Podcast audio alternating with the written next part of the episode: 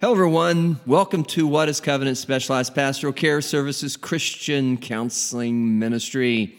My name is Dr. David Clay.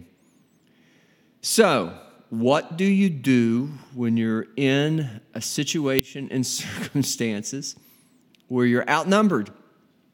Um, many, many more of them than there are of you, and uh, you don't agree, obviously, uh, with what they're either saying or doing. Maybe you're a bit unprepared in the sense that it's sort of an ambush. You didn't see it coming, but now that you're in the middle of it, now that you've had time to assess the situation, uh, recognize and realize exactly what you're facing, it doesn't look good. It looks pretty bleak. What do you do? Now, many would say you give, you give up, you surrender. No, no, no. At least I still think, I believe there's still individuals who would think that that's not the right answer.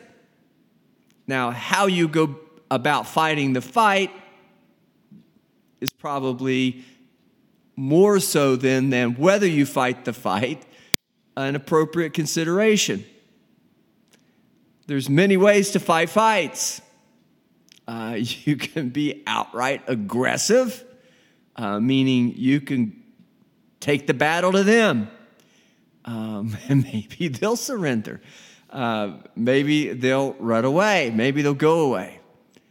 Um, you can try to talk it out. Maybe that's the first thing you should do is try to talk it out, strategize, um, consider options, uh, apply logic and reasoning,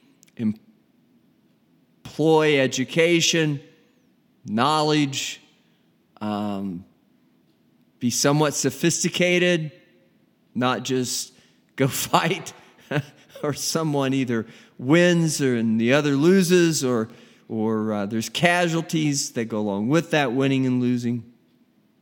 You can think it through. You can be rational. You can be reasonable. You can present a rational, reasonable presentation uh, of the, the concerns. You can make an appeal to their reasoning and logic and rationality. Maybe that works. Um, of course, we've already said you could run, you could quit, you could give up, you could concede. Oh, I really don't mean that though. I'll just act like I agree. Yes, but that really doesn't help either. There is one truth, I think, or at least uh, one in application to or, or relevant to our, our conversation today on the podcast that bullies don't ever stop. It's never enough. Uh, they always want more. Um, not only do they want you to or a, another to, um, not dis, uh, dissent, not to go against them, but at the same time, they want to totally and completely dominate, control. Maybe that is essential to being a bully. Uh, now, bullying sounds bad enough. Uh, we've done a lot in our society or from a societal standpoint to counter bullying. Put programs in schools, um, um, advertisements, media presentations, um, public service announcements on don't bully. It's not good. Um, so, as much as again we've done all those things, it's pretty common I suppose. Um, we all recognize the consequences of being bullied, especially as a child, uh, but it continues into adulthood. It's just age is the only difference. But, but at some point, bullying, if, if it's on a continuum, if you put it on a line, as it progresses, and I, that's what I'm trying to say, it will get worse as it goes along, it turns into a predatory aspect or dimension. Not, not only is it you Hello, everyone. Welcome to What is Covenant Specialized Pastoral Care Services Christian Counseling Ministry. My name is Dr. Michael David Clay. Welcome back. Uh, I think we should talk about bullying.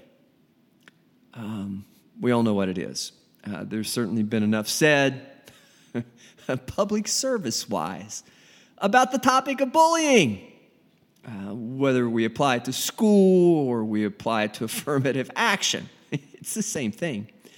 Uh, the dominant culture, if too dominant, if there's no check or a balance in it, will always end up not only dominating, but bullying. And with that, if there's bullying, it can go a little further even to the point of being predatory. Now, now what do I mean by predatory? Um, just like it sounds, it sounds pretty bad when you say it. But there is a place where it all crosses the so called line from saying this is the right way to do it to you've got to do it my way to if you don't do it my way, uh, you never can belong or be part of it.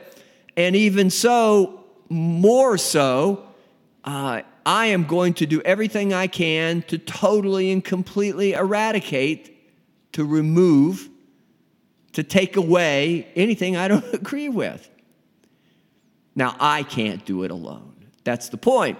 When I use a phrase like dominant culture, group, those in charge, even things like the man, the person who has the capability the capacity, the authority to press the button, right?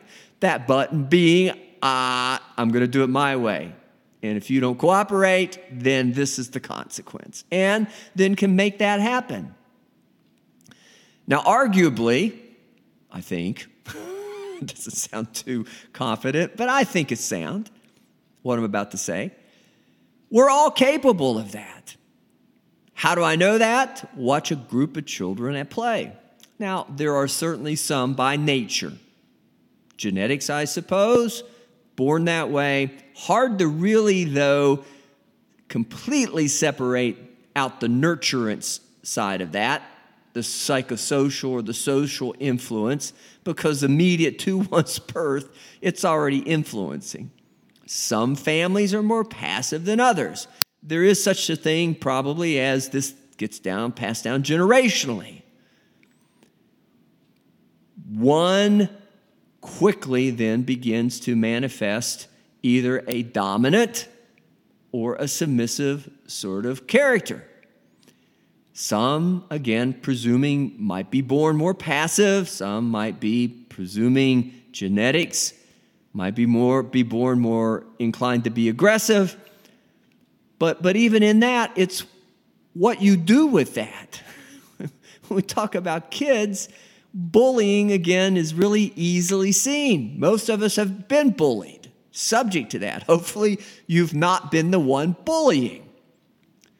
But what do we usually teach our children? Hopefully, early on in life, cooperate, share. Don't be mean. Don't beat somebody up. Play fair. At least that's what we used to teach our kids.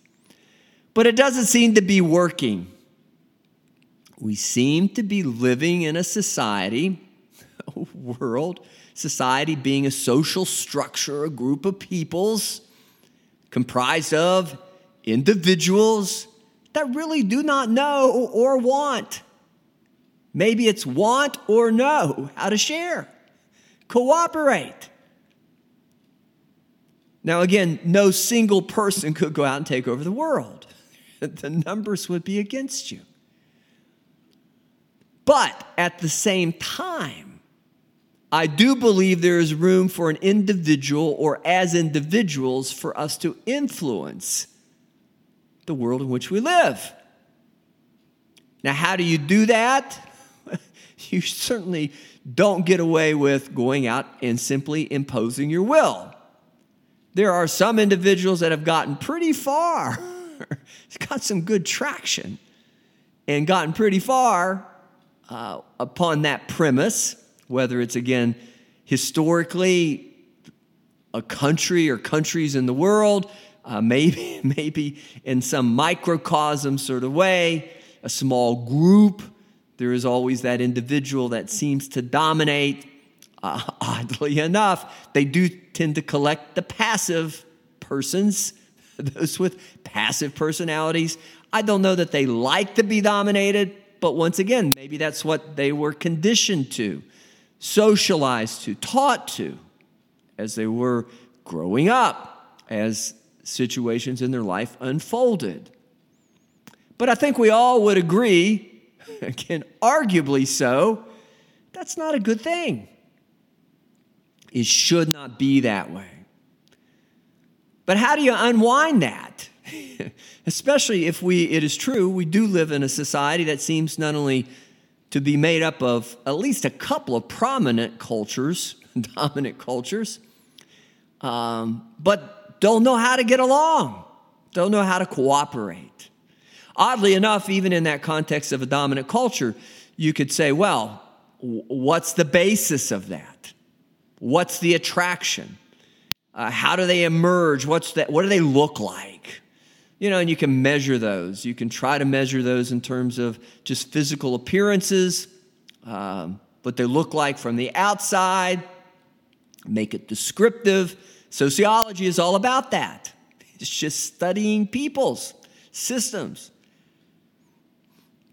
how they interact, they relate. I was going to use the word correlate. And that's probably an okay word because they have to co-relate.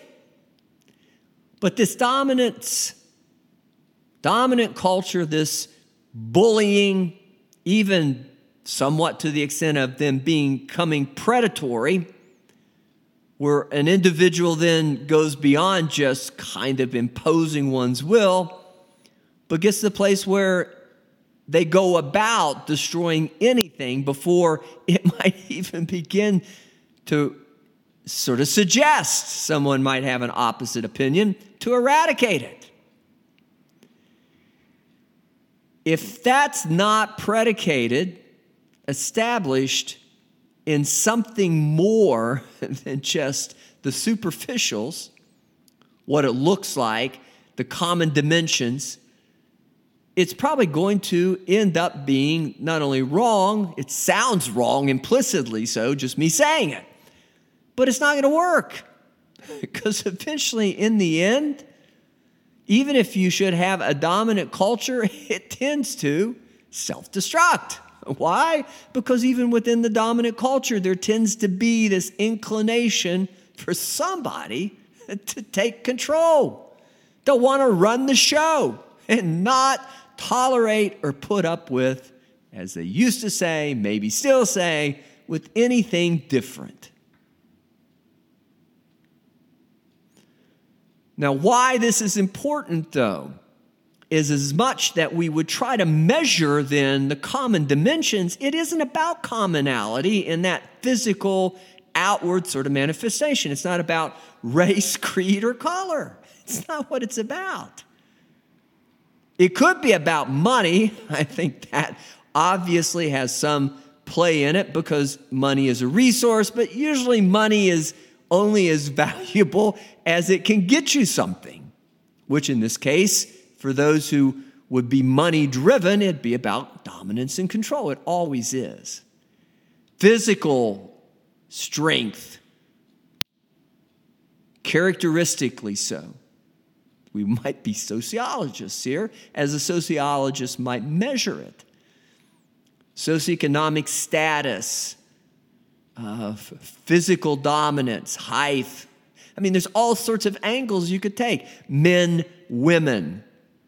Now, now we are left, I think, already presently in this culture in which we live, which seems to have, at least at this moment, two primary dominant cultures which, as you might already determine, I don't believe can be determined by just looking at the surface. Sort of facts. Facts are important, but there's something even more important than the facts, what we see. But I am not entirely sure, though, that within that way of looking at it, that really we're not missing the point. Because it seems like that's exactly what we're doing. We're arguing over all of these superficials.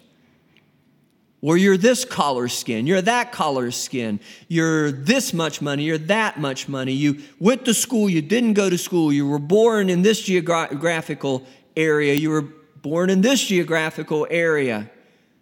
You've had more opportunities. there was something out there that gave you an advantage. You were born tall, you were born strong, you were born beautiful.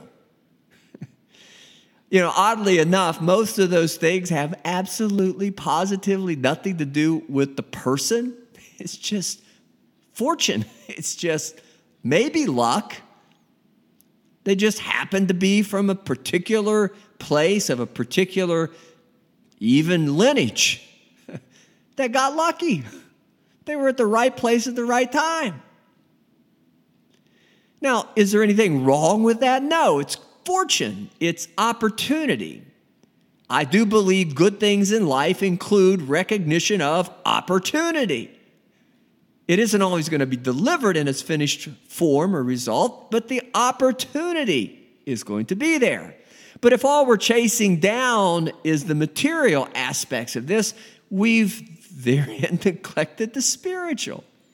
And of course, this is what is covenant specialized pastoral care services Christian counseling ministry.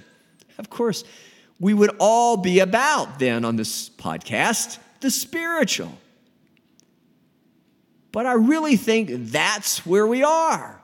It's not about skin color, it's not about money, it's not about opportunity, even in the sense of where you are geographically or not, whether you position yourself to to uh, maximize your opportunities, which again, I don't know is all that bad. But it can't be at the expense of another, and it can't include, well, I don't want you having any of this. Or if you have it, give it all to me because I think you should, which maybe you should. That's a biblical message. But I'm not going to be as inclined. I don't think anybody would be as inclined to give it to somebody that you're pretty sure is not going to do the right thing with it. Now, maybe you go ahead and do that anyhow. maybe that's just part of it. I do believe in a biblical context, the Word of God inclines us as Christians to have so much faith and confidence in Him, God, His Son, Jesus Christ, and the Holy Spirit to believe that no matter what we do with material dimensions, God can fix it. That's just the way it works. There is never going to be an end to God's ability to either be creative, which is going to be necessary to fixing any problems that we might otherwise create, but even take our somewhat destructive bent, as we're speaking of it today, to look at things in only material terms and not turn them around to something awesome. He is a God of the living, not the dead creativity. He knows how to bring good things to life. Sorry, GE. But not getting off the point too much. So, what seems to really be going on in the way of this inability to cooperate, this bullying, this even predatory dimension that our society's come to is it is a dominant culture of thought and ideology. It is spiritual entirely. Now, most of the fighting that we're going to see or that we are seeing, the social unrest, the social justice warriors, those individuals that have taken it upon themselves to, as they've looked at a situation, and by the way, many of them have not really been around long enough to know all the ins and outs have not really studied the history enough to know all the dimensions of what's going on, do not even understand the dynamics enough, may not be spiritually as inclined. Certainly, if they're fighting in the streets, if they're rioting, rather than just simply protesting, they don't understand even the spiritual dimension, or predominantly it should be the spiritual dimension of this. This is not a battle of peoples here. and historically, that's the problem. Humans make it a battle of things, make it a battle of resources, make it a battle of peoples. And then they try to figure out how to associate or put them together in such a way as to create a sense of right and wrong. Well, we're all this color, skin. So we all think the same way, and we all know what it's like to be this color skin. And it's unfair that somebody else of a different color skin seems to be winning more than we are, have more money than we are. Uh, it's a matter of age. It's unfair that old people have money and resources don't consider the fact that they've been around a long time, the possibility that they had to earn it or work for it. Instead, give it to us. Give it to us because we deserve to be equal, because we're younger, should not be some sort of liability. I know those sound a little bit, little bit over the top, probably are, but it's got some of the flavor. And dare I go to things that really are controversial and just mess this whole podcast completely up. Because at that moment, I am likely then to tap into the so called mother lode of this conflict. There is a spiritual battle going on. There are those who continue to measure the world in material dimensions and are fighting over them which makes sense because that's all they've got. They don't understand God's mind. They don't understand moving God's hands through prayer. They do not understand the royal law. They do not understand forgiveness. They do not understand the message of Jesus Christ. Why? They've not grown up, one, but they've not bothered to read. They've not bothered to study the Word of God. They've not bothered even to study the lesser versions or models of the Holy Spirit as he might manifest himself in human form. Because all of us are born with a measure of the Holy Spirit. Not all of us, though, grow up. Not all of us get to the place where we actualize in a physical dimension, emotional, psychological, bodily, spiritual, generic sort of spirituality, they don't get to that point where they manifest Christ. Now, to manifest Christ, you have to accept Jesus as your Lord and Savior because He is the Christ. And with that, acknowledge that the Holy Spirit, by proxy, virtue of Jesus, Jesus Christ, our acceptance of Jesus Christ as Lord and Savior, then is given full permission to manifest self, manifest himself from within us. But that doesn't mean he's not in us and working on behalf of us even while we're lost. Our being lost is a head thing. It's not a heart thing necessarily, except that our head would so bully our heart and predominate because it, it, it too is a material manifestation. Thoughts, intellect, paradigm are all bodily parts of the psychological function. They're not divine. They can be sanctified by the Word of God to be useful in accomplishing God's will in material dimension, and He certainly has equipped humans to do that. Highest order on planet Earth, the human. But at the same time, if humans are not inclined to understand God's Word, to read of his spirit, to know of these things, to allow them themselves, as they accept Jesus Christ, to allow them within themselves, allow them within themselves the Holy Spirit to take control of their life, they're going to be fighting. They may not all fight in the streets, there's different modes of warfare, there's social, there's emotional, there's educational, but it all kind of comes down to one or the other. It's divisive in that sense.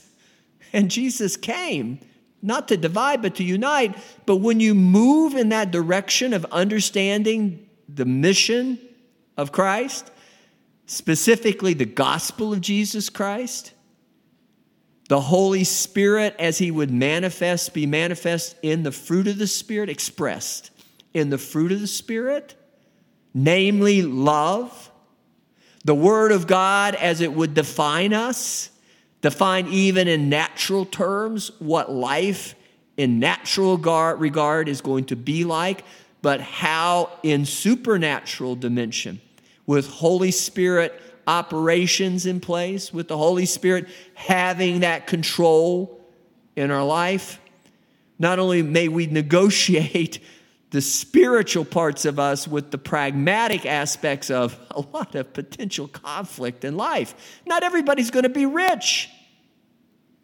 Not everybody's going to be beautiful. Not everybody's going to land a contract with the NBA or the NFL. Not everybody's going to play college sports. Not everybody's going to get a PhD. Not everybody is going to be a so called winner. Don't stop trying. If you have it in you, God's blessed you, go ahead. But you can't lie, cheat, steal, or bully to make that happen. You have to work within what God gives you and have then at least enough confidence and faith in God to trust that what He has given you is exactly the portion and the measure that you should have. You know, if we could only have been, if this could have only have happened this way, it doesn't matter. It happened the way it happened. Sometimes there's room for correction. We do have input. Does God get mad at us or somehow curse us for trying to be the best we can? No, He wants us to do that. But He also wants us to find contentment in what we are and what He's created us to be. That could include physical, genetic, bodily dimensions, but it also includes social dimensions. It's like that old Marlon Brando film. I don't know what it's called, so why in the world am I bringing it up except to say I could have been a contender? Well, you are a contender, but contending for what? What are you after? What brings satisfaction and contentment? What are you contending for? I can tell you, if it's an up, there will be a down. If you got it, there'll surely be those, again, getting back to that notion of lost, who aren't sanctified in a bodily way by the Word of God and don't have then the ultimate sanctification or instrument. The Holy Spirit sanctifies in both dimensions. But when you give your life and your body then over to the Holy Spirit in Jesus Christ, when you understand because you've studied that and your mind has come to a point where you've been able to discipline yourself and it to accept that as the ultimate win in life, not only material, but hey, there's a supernatural dimension you're going to discover when you read that. Then you're not going to be fighting over money or cars you're not going to break into stores and steal things. You're not going to be killing people on the streets. You're not going to be setting fire to things. You're not going to be punching your neighbor in the nose. If you get into those things, you're fighting in a lesser order. Yes, there is something to be said about order even in the lesser dimensions. But that gets back to that notion of faith. Give it to them. Don't fight with them about it. It's not conceding defeat, it's confidence that God has a way and He is going to fix it. Will He fix it in my generation? Oh, I hope so. I don't like it. It's painful. It goes against everything I was taught, everything I was brought up to be because it was based on the Word of God and really, even in a secular sense, American values. Me being an American, United States of America, apologetically so, because I know there is South America, United States of America. But at the same time, if I don't have faith, how can I look at that mountain and say, Be ye removed? If I only look at the mountain and say, There is no way in the world that mountain's going down except that I blow it up. What is that? It may deserve to be blown up, and in the end, it may deserve to be removed, and in the end, it may ideally ultimately be removed. Maybe I'll see it in my lifetime. However, most mountains are not necessarily removed in that way. But if it doesn't get removed, then individually, though I am not part of a dominant culture in the sense of the physical, and yes, there is that dominant culture of those two that I've mentioned early on in our podcast today, in our program today, that approaches it all from material dimension, does not have any of this wisdom of the Holy Spirit, has not read God's word, does not have a personal relationship with Jesus Christ, does not have the living God within them, alive within them, Holy Spirit within them. And they're going to bully. and it's not going to end with bullying, they're going to be predatory. But as believers, we must have faith and confidence. We can push back, there's nothing wrong with that. Just know where the line is. Know where God would want you to go with it. And realize the moment that you cross that line, whether it's just simply ideological, whether it's speaking your mind, as with the mind of God, the mind of Christ, whether it's going out despite the fact that they tell you you can't do it, doing it, there is a place for civil disobedience. But at the same time, you can't resort to violence. You can't resort to bullying, which really kind of almost doesn't sound that bad, but when I use words like predatory, murderers, did I say that right? Murderers, you can't do that. You can't do that. The devil is a murderer. We're not, at least not as believers. God did not call any human being to be a murderer. Now, is there self defense? I suppose. I say that only because probably in the end, even God would want us to turn the other cheek there. Uh, think of Stephen. Am I going to ask you to do that? No. Am I confident I would do that? No.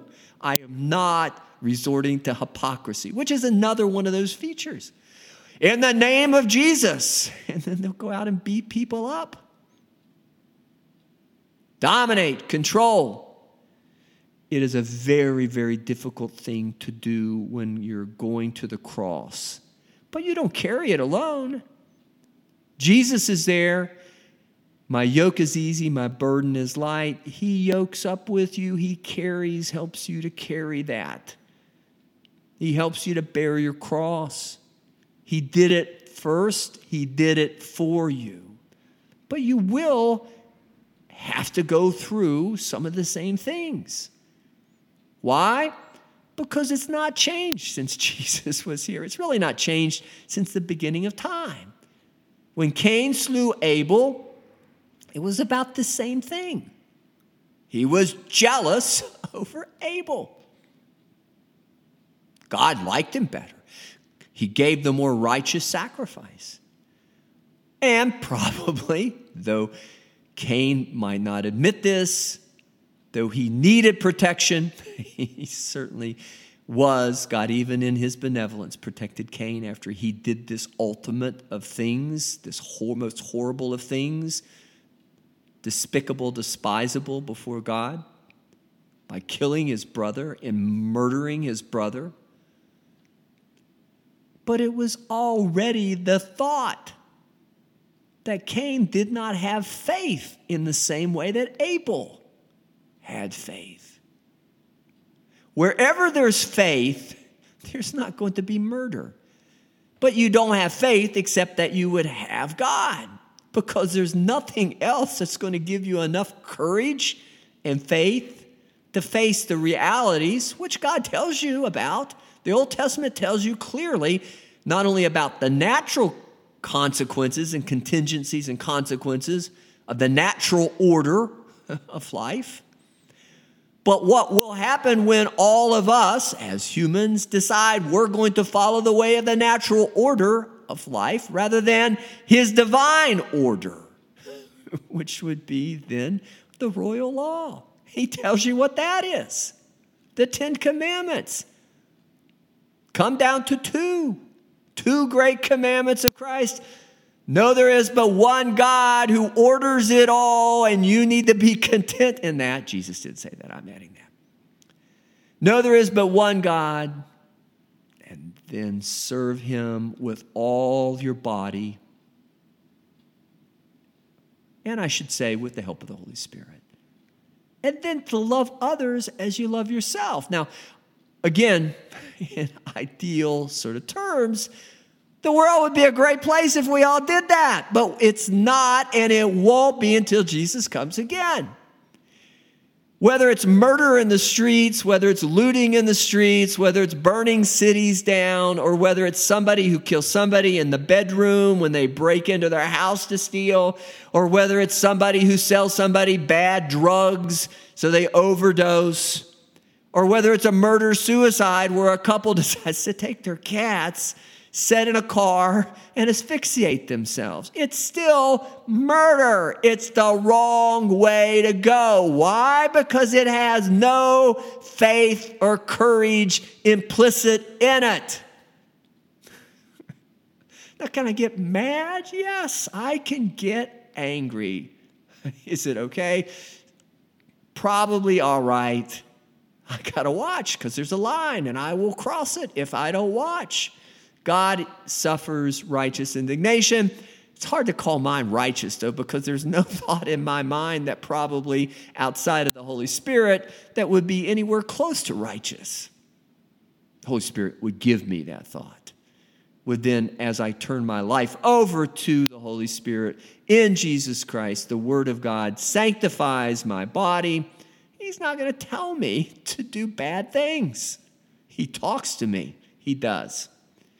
Am I crazy? Listen to last week's podcast or the last podcast. Yes, I suppose I am. I believe in God. I believe in Jesus Christ. I believe in the Holy Spirit, and He's not going to lead me into temptation. He will deliver me from evil. Sometimes you have to defend yourself but I don't think that's God's way. And for the sake of where we are and when Jesus will eventually come again, maybe we're not there yet. But I know if we don't start with this thought in mind, we could go out and completely and utterly destroy not only the other dominant culture, which, right, blood on our hands, but we'll destroy ourselves in the process. Anywhere there was shedding of blood, there was a consequence. Yes, the shedding of blood was for the remission of sins, but it started with the shedding of blood. And what is the ultimate of all sins? Bullying, dominance, control, predatory. Be king of the world, not my little world and God will give you your little world. Uh, in Him, you can have dominion over your body. But it only is in Him, and really it isn't you, it's Him. But if you understand what that faith walk is all about, what turning your life over to Jesus is all about, then you've accepted you don't run your life well. That's what I confessed earlier. I do not run my life well. It's hard to resist the temptation, though, to go chasing after somebody else who's not running their life well, and again, fall into that trap of hypocrisy. Take the beam out of your own eye before you fool with the splinter in your brother's. But if we don't start with that premise, we've already made a good way, a distance down that road to perdition, the son of perdition. It will eventually end up in our self destruction. It will eventually end up in our serving the devil, not God, and the prideful ways of the devil, which has all potential to be in us as well, except that we would understand the weapons of our warfare are not carnal, they're not in physical dimensions, but mighty to the pulling down of strongholds. Is it an ideology? Is it ideological? Yes. It starts with a word, it starts with or includes always some degree of education. Read the Word of God. But it ends with your laying down your life, not necessarily for another, but for the sake of God and Christ. And I believe the direction of the Holy Spirit. No greater love hath any one than to lay down his life for another. Now, am I asking you to do that? I am not. Could I again do that? I'm not sure. I'd like to. I'd like to say, yes, I will. But I don't know. And there's been plenty of times that I haven't in small measure. But if he can't trust you in the small stuff, what's he going to do with the big stuff? I just want you to think, though. You're in a battle but it's a spiritual warfare. We want the Word of God, the Christian faith, the kingdom of God to be the dominant culture. We've enjoyed that in the United States for years, decades, since its inception. Probably for those that came to North America and formed the United States of America. It's generational. It's still generational for many of us. But the generational thing really doesn't matter if we resort to living in any way other than the godly way. And if anything matters, it would be to help others understand the godly way so that they might become part of, grafted into the vine. They could become part of, not a church, not an ideology, not a name, not a label, not a color of skin, not a blended skin, not a socioeconomic, everybody's equal, communistic, socialistic sort of premise, but a godly one. There'll be ups and downs. There'll be opportunities. Some folks appear to be incredibly lucky or favored of God. Yes. Does God favor? I suppose it has to be. Am I one of those most favored? I don't know. Sometimes I think I'm not. But if I start to think that more than I appreciate the blessings I have, I'm in trouble. God has given me life and good health. What more could I ask for? He's given me friends, opportunities to love people. And he's given me more than that. I am blessed. I live in the United States of America, the greatest country on earth. But is it because of any human thought? Is it because of any doctrinal thought? Is it even because of the Constitution if the Constitution wasn't inspired by the Word of God, which was inspired by the Holy Spirit, which is the product then of all that genealogy, the generations of the knowledge of the Word of God, the living God?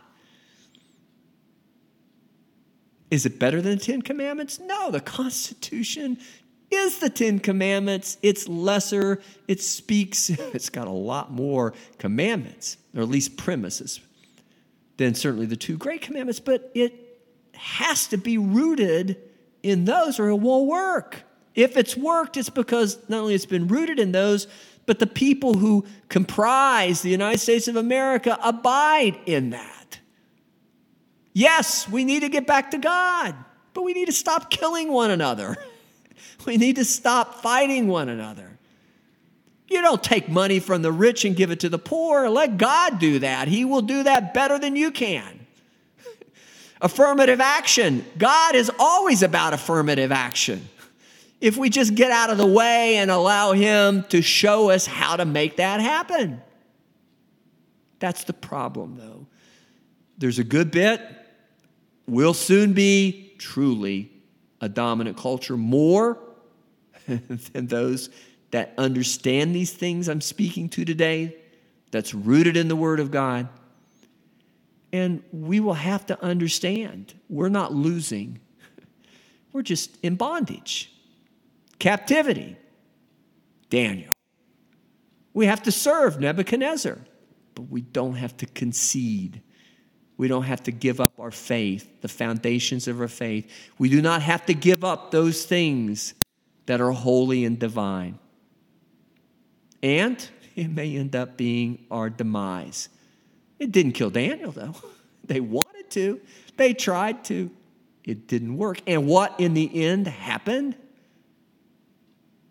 Nebuchadnezzar passed on. God had his way. The people returned. Ezra and Nehemiah, read the books. Jesus will come again, and it will be the kingdom of God on earth as it is in heaven but it'll be because of the kingdom of heaven in anything that is on earth rather than vice versa. The kingdom of God does not make the kingdom of heaven.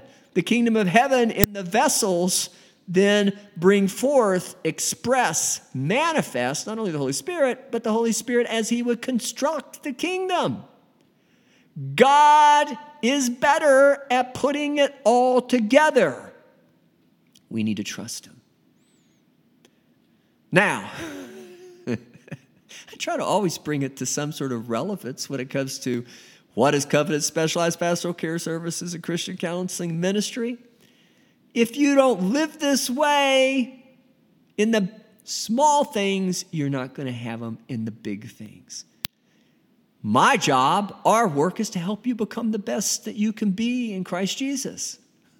But don't be better than Jesus. You can't. And don't presume you're better than God. It won't work. And you can't do that except that you're coming out of the wrong spirit. My job, if you should come see me, is to help you realize that. To find out really what the Holy Spirit is speaking to you as He's speaking to you, instructing you to do. I am, believe it or not, trained and equipped in that. But more so, more, more than training and being equipped in the bodily or the secular dimensions, the psychological counseling. I believe in the Holy Spirit, and He lives within me. And I believe when you come see me, He's alive in you. Now, should you not have Him alive in you, go find Him. He's in the Word. You can't miss it. It's called the Bible, the Holy Scripture. You begin either in Genesis, you begin, you can begin in, in Matthew, does not matter. You can just open it up and begin. It's all anointed. Immediately, he will start to bring you to the full revelation of who Jesus is, Holy Spirit, He.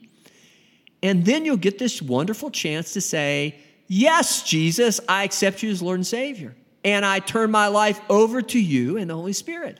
And at that point, when you come see me, as the Holy Spirit is alive in you, we can't go wrong.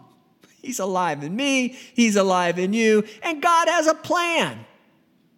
It's all going to work out in the end, but it requires us to die first to ourselves. And even if it should be at the hands of another, if it's according to that premise, the Holy Spirit's guidance and leading, then it's got to be right.